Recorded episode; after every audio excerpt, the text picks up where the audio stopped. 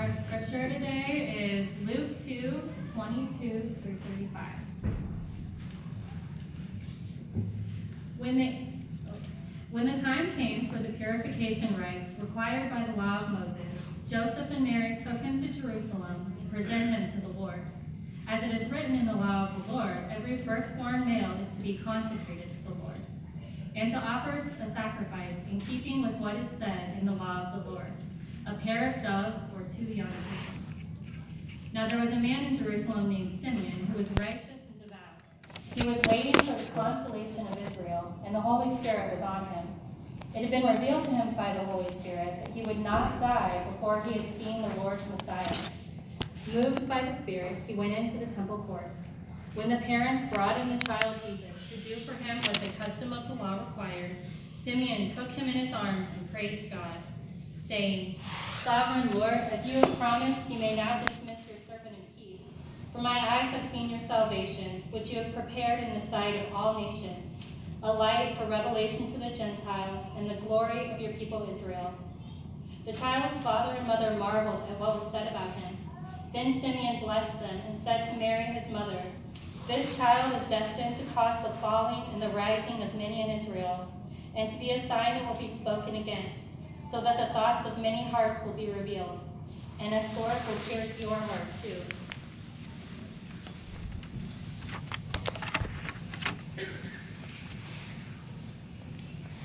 Amen. Well, good morning, church. So make sure this is uh, up and rolling. All right. So I got a question for you.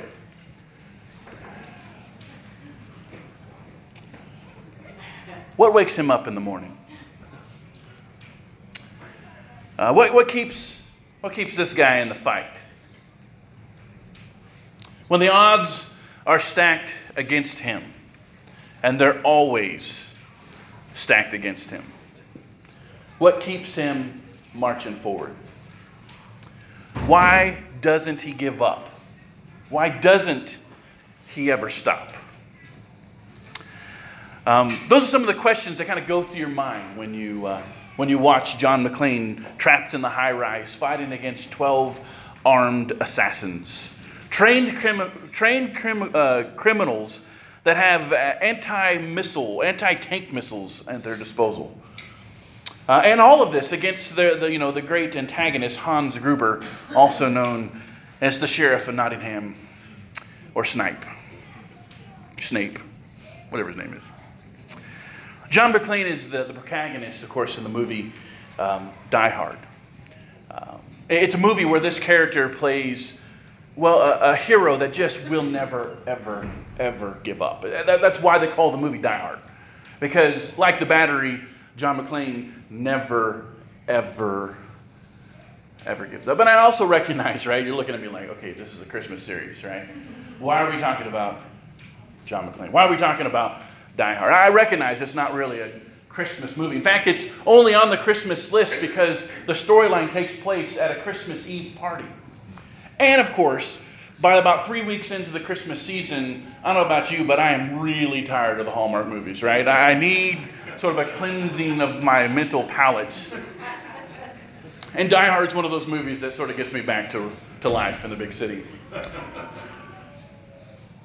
But it makes you wonder, you know, when you think about this story, um, you recognize it's not really a Christmas story, but that's the reason I'm looking at it. Because if you look at the Christmas story the way we always look at the Christmas story, you kind of walk away with sort of a surface view of what God is up to in the world. In fact, the, the, the series that we're in is really designed to take these lenses, these narratives from our culture, allow us to look through them so that we can get underneath what we often do with the, the Christmas story. It's, it's so much glitter, so much joy, so much beauty, uh, decoration almost. And so last week we took a look at the, the nightmare before Christmas and took a look at the need and the story of Christmas. You know, if you get beyond the fact that Jesus came, if you actually look at why he came theologically in the narrative there, and even just self reflectively, can we see there's a nightmare? Without Christ as king, things are bleak. The Christmas story is darkest before the dawn. Thankfully, the story doesn't just have darkness, it also has a great deal of determination. It's not just a story of darkness, it's a story of light, a story of hope. With another character I want to take a look at this morning Simeon. What wakes him up in the morning? Ever thought about that? What keeps him in the fight? When, are, when the odds are stacked against him, and believe me, the odds are stacked against him, why does he keep marching forward? Why doesn't he give up? Why doesn't he ever stop? You know, Simeon wasn't facing um, 12 angry men with guns, but he was facing 12 apostate tribes. He was uh, facing uh, uh, the people of God, Israel, Jerusalem, at one of its darkest moments. Do you realize when the Christmas story takes off, although Israel is back from captivity, they're not really back from captivity. But they're occupied by Rome.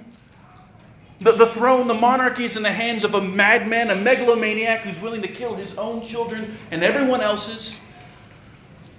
The high priesthood has been sold off to the highest bidder. The high priesthood actually would rotate between five wealthy, significant families in Israel by the time Jesus shows up. Uh, the, the people are scattered. There, there, there are uh, uh, some remnants of, of faithful people there, but by and large, they, they need to come to repentance. That's why John's on the scene, calling Israel to repentance. You know, there, there were Sadducees and Pharisees and the Essene and Zealots. All these different groups all had different ideas of what Israel's future should be. And at times, John the Baptist would look up and say, as he sees these groups approaching, You brood of vipers, who warned you to flee from the wrath to come? Jesus would say, Oh, Jerusalem, you're like this fig tree that, that promises fruit, but withers on the vine. At one point, he even says, You are a perverse and faithless generation. To use the vocabulary of the presentry, right? Um, what's the term? Jerusalem was a religious and political swamp. And yet, every morning, Simeon would wake up,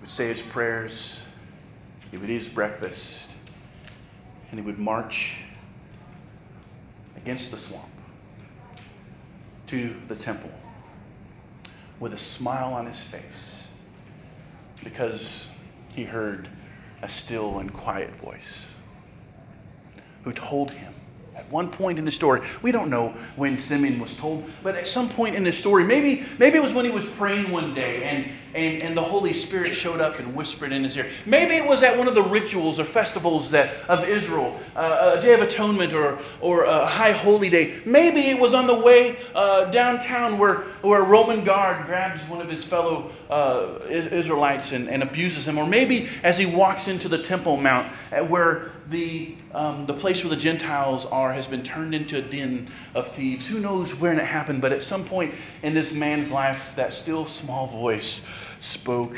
Before you die,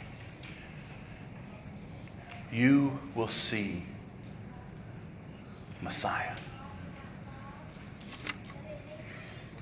And that's what we read this morning a, a story, a Christmas story, a man who approaches the baby Jesus and almost like one of those scenes from um, from the Lion King. You know, I know I know the, the, picture we have of him embracing him, but for some reason I can't get Rafiki out of my mind, right? I just kind of see him taking the child, embracing him, and lifting him to the heavens and declaring what he declares.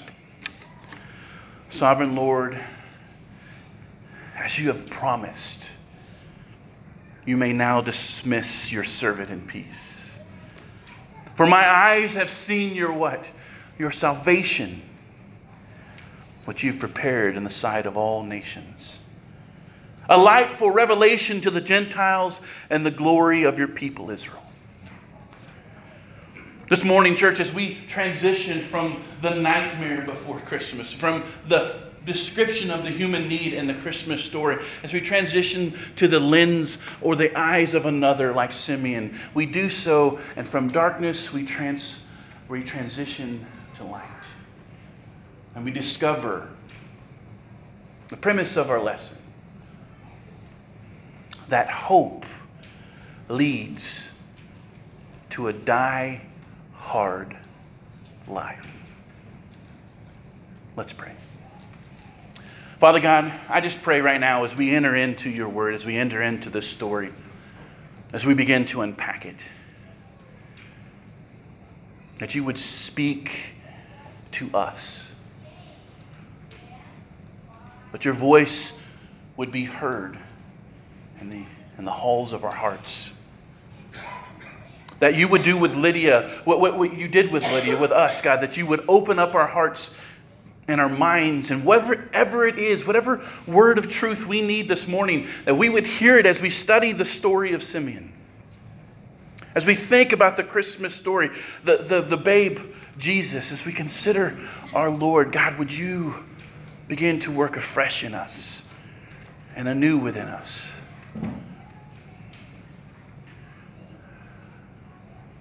Would you speak hope to our hearts? Would you help us live lives of great determination and joy, of spiritual resiliency, a die hard life? I pray this in Jesus' name. No, if we're going to get to a die-hard life, we're going to have to know some things about hope. And I think Simeon's perspective here about hope, if we'll embrace his understanding of hope, I think his sort of determination, his ability to, to march against the swamp of his, of his day, of Jerusalem of his day, will allow us to have the same sort of determination and fire and, and smile upon our face as we march against the challenges that we face. And uh, believe it or not, the first point is probably the least intuitive. You see, hope is one of those strange things. Hope actually begins in hopelessness. Actually, hope only begins in hopelessness. G.K. Chesterton, a, a, very famous Christian author, says the phrase hope means hoping when things are what? Are hopeless, or there's no virtue at all. As long as it matters, um, excuse me, as long as matters are really hopeful, hope is merely flattery or platitude. It is only when everything is hopeless that hope begins to be a strength. Paul says something similar. He, he says, listen, uh, no one hopes for that which they already have. You can't have hope unless things are a bit impossible. Christian hope isn't, isn't hope for the possible.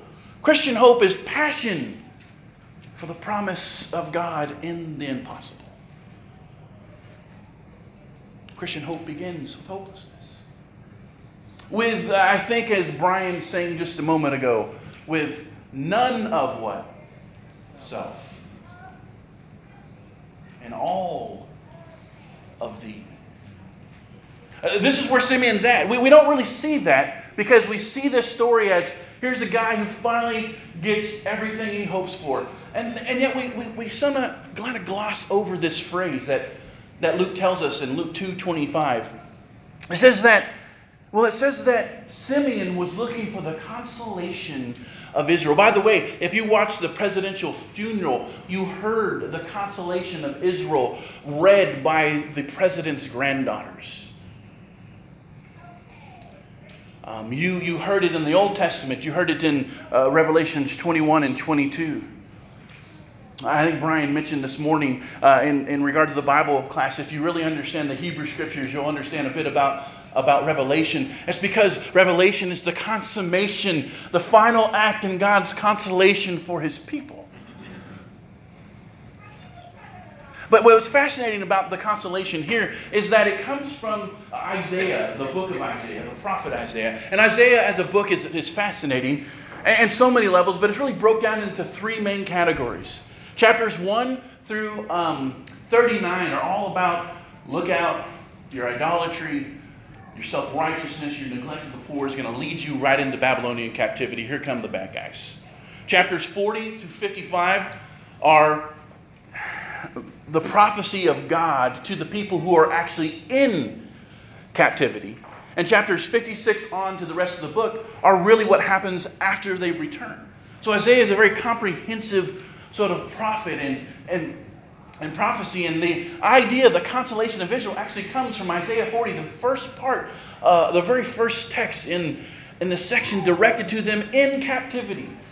Isaiah 40, verse 1 says, God is breathing comfort to you, He's encouraging you.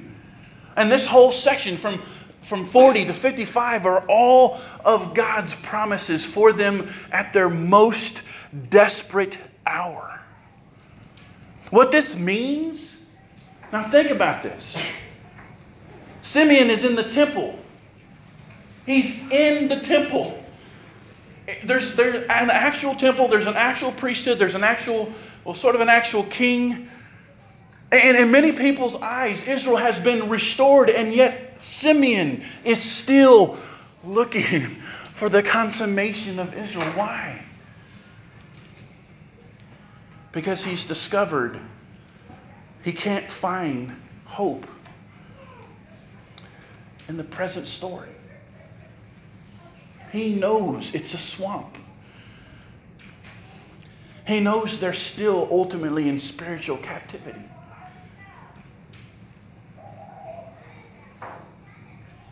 See, if we're gonna if we're gonna have a die-hard life, one of the first things we have to discover is there's only one place where hope is found. Amen? There's only one place for hope. You can't build your hope on anything less. All the alternatives are, are failures, are lies. They don't live up, they don't measure up to what we need. To live,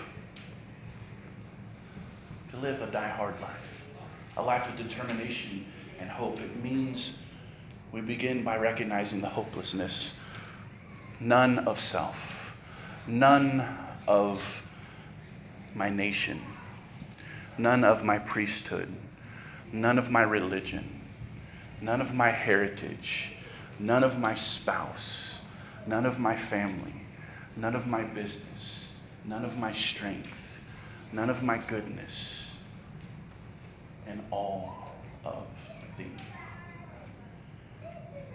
Hope springs from hopelessness. That's how you live a, a die-hard life. You also have to have a hope that does something for you, right? I mean, that's how it really works. If your hope isn't doing anything for you, it's not really hope.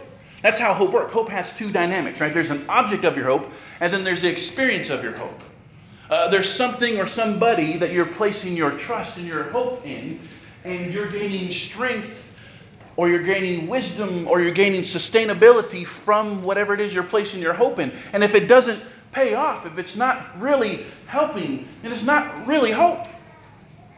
And this is one of the things that Simeon's perspective helps us to understand. Simeon's perspective says, really, hope isn't about, and listen to this carefully, hope isn't about getting a roof over your head.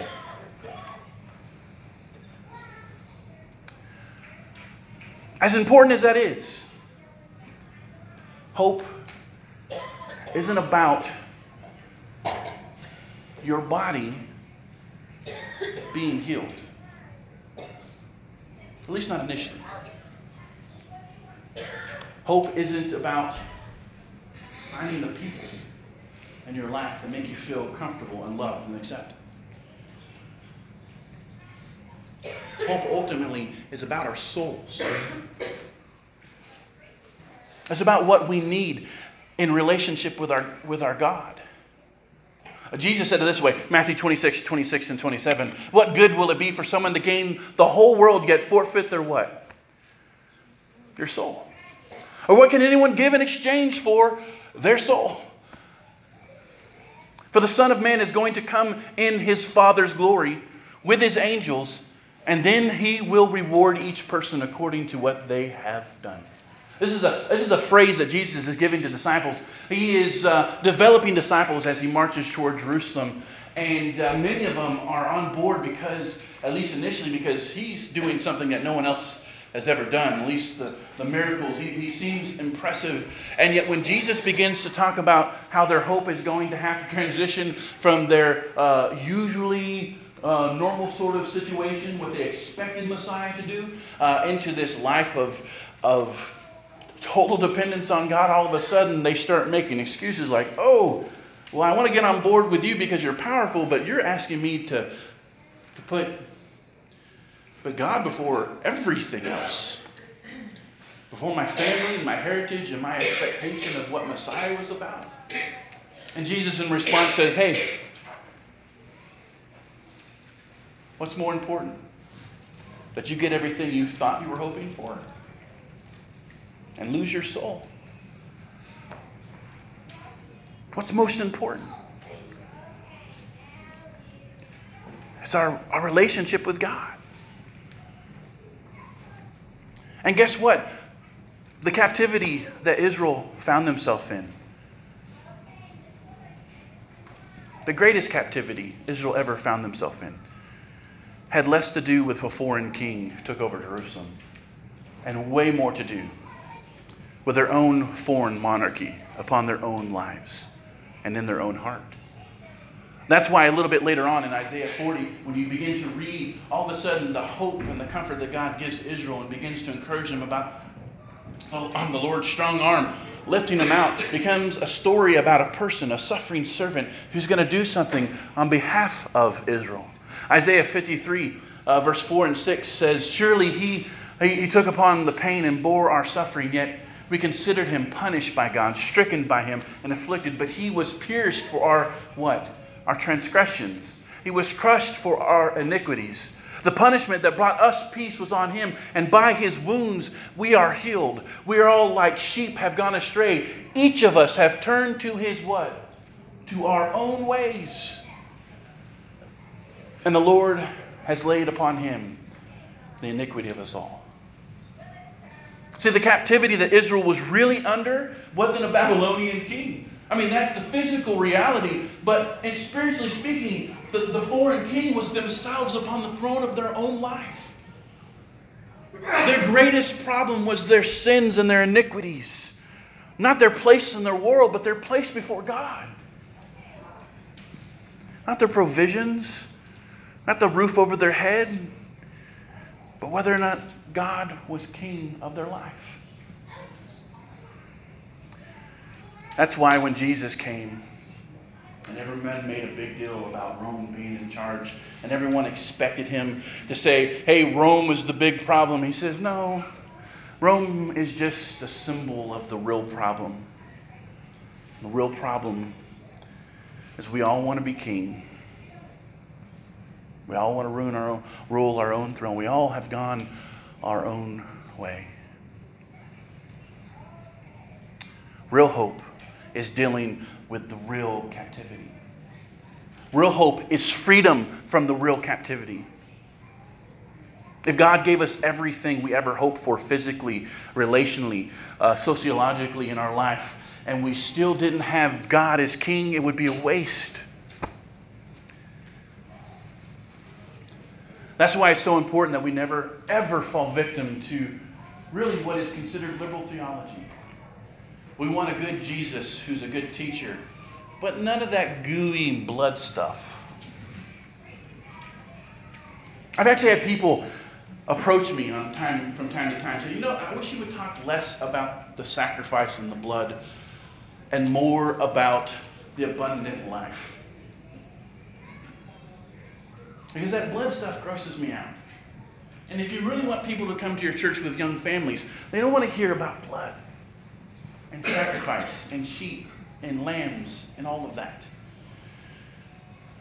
In fact, uh, I think it's Rick Atchley that tells a story one time about a, a minister, a friend, or somebody from his church came forward and, um, and said, You know, Rick, I think uh, more people would come to your church if you would stop talking about all the gore and the lamb and the sacrifice. And he says, Oh, really? So we'll talk about Jesus as, as teacher. He goes, Yeah, I like Jesus as a teacher. He goes, Oh, good.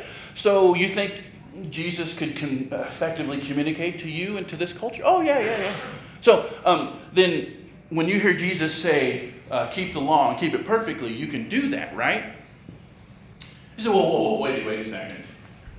Now, Jesus can be a teacher, but there's no way I can keep the law perfectly. He goes, Well, then you don't need just a good teacher. You need Jesus Christ, the Lamb of God. We need more than a good teacher, a good philosopher, a, a, a, visionary. We need a Savior. Amen? We need a Savior. One that's going to deal with our guilt and our shame. You realize that apart from, apart from a Christianity, the best people can offer you is sort of a life of denial. So, so if, if, if you come into uh, a, lot of, uh, a lot of settings where people are dealing with guilt and shame, um, a lot of secular counselors will, will say, well, let's deal with that guilt and shame by, by entering your worldview and your value system and let's, let's wonder why it is you're, you're feeling bad. Well, you're feeling bad because you broke your, your covenant with your marriage. And so, what you're going to do is you're going to help this guy by saying, Well, listen, um, she wasn't good for you, anyways. And really, what's most important is self awareness and well being. And so, the best thing for you to do is just move on. Don't worry about the problem of the past. Just, just move or just move forward. I have a friend who who, uh, who works uh, helping people as a, as a life coach. And his thing is, is he, he, sort of, he sort of denies the impact of past life. And he does it because it's really, really burdensome to deal with your sin and the shame and the, ba- in the past. And so, how do you keep moving forward if people are holding on to the past? Well, he says, well, don't worry about the past. Just bury it. He doesn't say bury it, but he says just move on. But that's no, I mean, what else can they offer you? See, only Christianity, only Jesus can offer you forgiveness for the stuff that you rightly did. When you're feeling like a jerk because you're a sinner, you don't get out of it just by pretending you're not. You find forgiveness. My sins have been forgiven. Not just buried in the past or beneath philosophy and oh, our captivity, our greatest need isn't food on the table and something over our head. Our greatest need is to get that foreign king called our, ourselves off the throne and allow Jesus to be king. Allow Jesus to deal with the sin in our lives. There is nothing as sweet as going to bed in the peace of Jesus Christ. When you lay your head down, you can say, You know, I didn't do it perfectly today, but I'm covered. My sweet Lord loves me, forgave me. I'm good. You can live a die-hard life that way. When you know, number one, that nothing in this world can be your hope except for God. And number two, when you realize that your hope has to deal with the real problem. And the real problem is not all the stuff we often talk about, it's whether or not you're on the throne or Christ is. If God handles that, oh man, you can live a life of great endurance. One of the other things this story tells us about hope not only does hope begin with hopelessness, and hope has to deal with the direct issue, which is our sin problem. Uh, number three, hope, praise God, is a person. That's what I love about this text. Hope is a person, right? Moved by the Spirit, he went into the temple courts when the parents brought in the child Jesus to do for him what the custom of the law required. Simeon took him in his arms. Can you imagine embracing Jesus as a child? Just for a second, just place yourself there. You pick the little boy up and you embrace him, knowing that one of these days he's going to be picking you up and embracing you. Salvation is a person. Jesus said it this way in John 17, verse uh, 14, verse 6. Jesus answered, I am the way and the truth and the life, and no one comes to the Father except through me. I love this text. I, I, I, it bothers me so much that when people read this text, they see or they hear uh, exclusive claims and they're upset by them. Right? What they hear is Jesus saying, uh, all the rest of that stuff doesn't work. You have to come through me. Well, that's only bad news if the rest of that stuff works. Right? Right? Every other world religion says their, their religious leader, their saviors came and delivered a program or a process or rituals whereby if you follow them, you take my you know, prescription, take my two Tylenol religious pills, you'll wake up better in the morning. Christianity dares to tell the truth. Like we talked about this morning in our Bible class, the land is not ours. We are radically undeserving of what we have. We could never take it to begin with. It has to be given to us by another. Our salvation is wrapped up in the person of Jesus Christ. Your, listen to me, your church doesn't save you. Your obedience doesn't save you.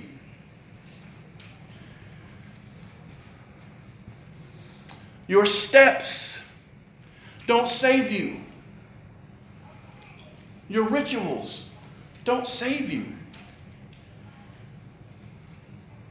H2O doesn't save us.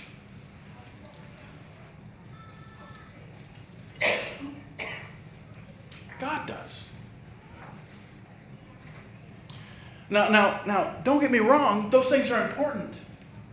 But what do they reflect? They don't reflect our work to earn our salvation. Paul would say they're simply our amen. Listen to what he says here in 2 Corinthians. Love this passage. Listen to this. 2 Corinthians 1, verse 20.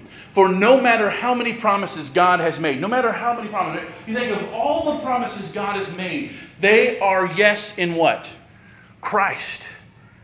Christ is how he comes to back. Christ is how they are, are actuated. Christ is how they are completed, how it becomes real. And what's our response? And so through him,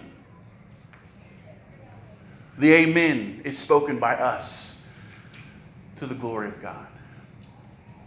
Think about it this way everything in this life, every promise God ever made is rooted in what Christ has done. And our life is, an ex- is just one giant Amen. It's us saying, I trust in this Jesus. He is standing on my behalf. And aren't you glad salvation's a person and not a process? I mean, seriously, uh, if it's a process, guess who's responsible? It's you. But if it's Jesus, He's responsible. See, you don't have hope if it's up to us. Our track record isn't very good, amen? We kind of tend to, you know, mess things up. And so God didn't leave salvation into the hands of men. He took care of it himself and his son. And our response is the amen. When we're baptized, you know what a baptism is? It's an amen.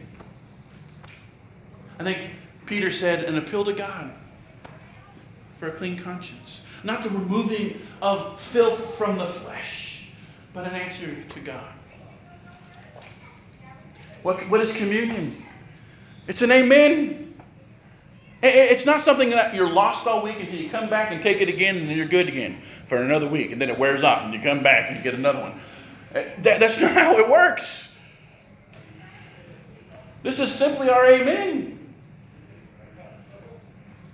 Oh, yeah. Oh, yeah. Christ saved me. Christ saved me. Christ saved me.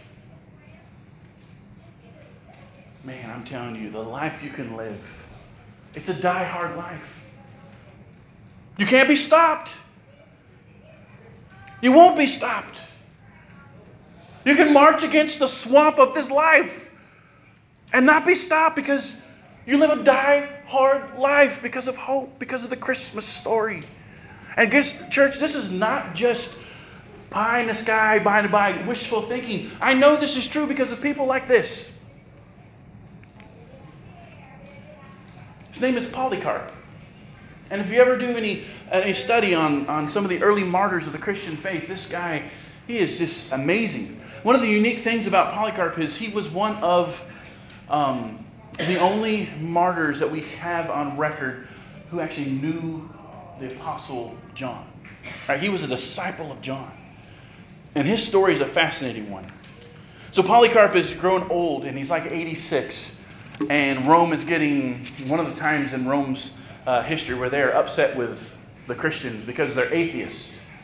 Right? Christians are atheists, not because they don't believe in Yahweh, but because they don't believe in all the gods of Rome, including Caesar.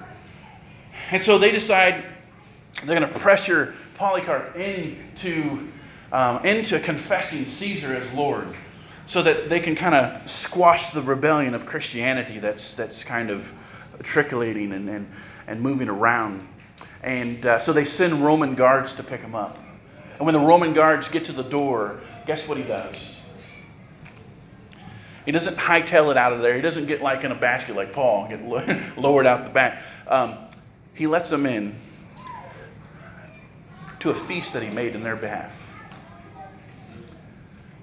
He opens the door and eats with them. And you can imagine the Roman guards are like, what? you know, like they, they, they, it really disarms them in many ways because this is a virtuous man in many regards to them. And he's, he's not fighting them, he's not, um, he's not cursing them, he's not taking up arms against them, he's feeding them. And, and, and as the story goes, the, the guards begin kind of get sort of a, a guilty conscience for what they're doing because they're marching him to the proconsul, and the proconsul is going to make an ultimatum. And he gets there, and he makes the ultimatum. And they tell him, denounce Christ, or we're going to throw you to the beasts. And every time Polycarp is like, bring it on. I mean, this is John McClane, man. This is this is a die-hard life. They said, Don't you realize that we're gonna we're gonna burn you at the stake? And Polycarp literally says, You know, Jesus has been my king and savior all my life, and he's never let me down. Why would I do that now? And he literally says, Bring on the flames. The God that delivered me to the pyre will also rescue me from it. If you notice in the picture here, on the, I guess it would be the left side, those little red marks, those are flames. You notice the flames aren't actually on him, they're just around him. Well, he, he went to the, uh, to be burnt at the stake. They were getting ready to, to pierce his hands and hold him down. He says, You don't need that. I will stand here in the flames. And he stood in the flames. And they, the flames didn't burn him. The accounts say that they were like a flame, they were like a, a, a boat's sail that caught the wind. And it just sort of it just sort of parried around him the whole time. And instead of burning flesh, they smelt incense. As if his life was quite literally a living sacrifice. It, was going on so long and making them so uncomfortable. Finally, the proconsul said, "Okay, put a, steer, a spear in him." And they finally they they put a spear in him, and he breathes this last. And as the record says, his blood quenches the fire. That's a die hard life. Here's a man who knew hope began in hopelessness. a man who understood that he was forgiven. Everything else is gravy. And he knew above all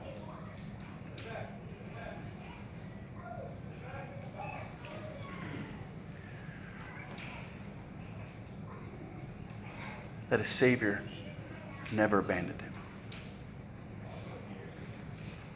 It wasn't, hey, I'm a good guy, don't put me on the cross, don't burn me alive. It was, that's my King, that's my Savior.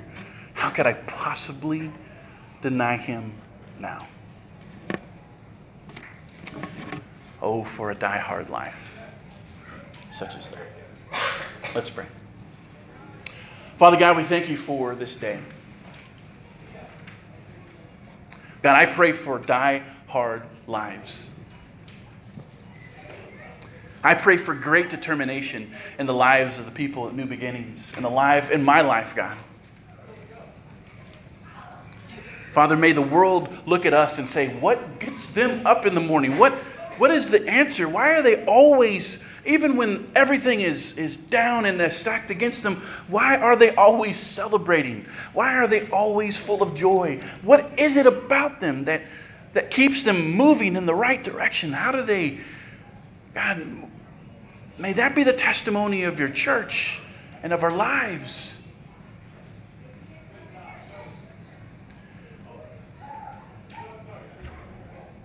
Father, may we recognize that there's there's nowhere else to place our hope.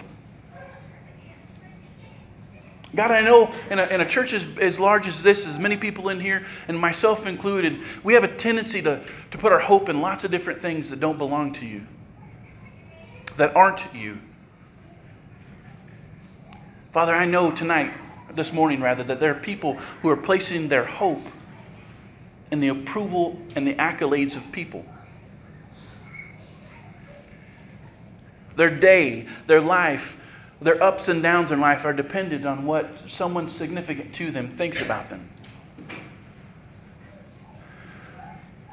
God, I know people, people often place their hopes on whether or not they, their bills are paid.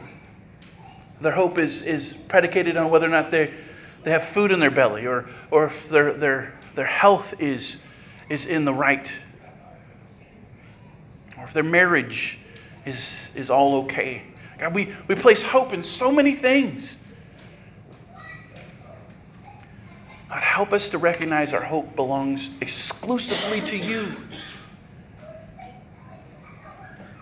None of self, none of anything else, and all of you.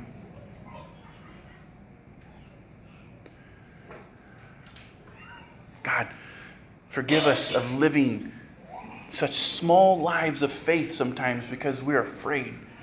And give us great courage to live as Simeon did, as Polycarp did, as your son did.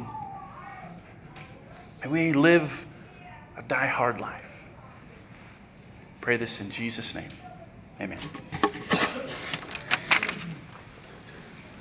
Turn my heart. La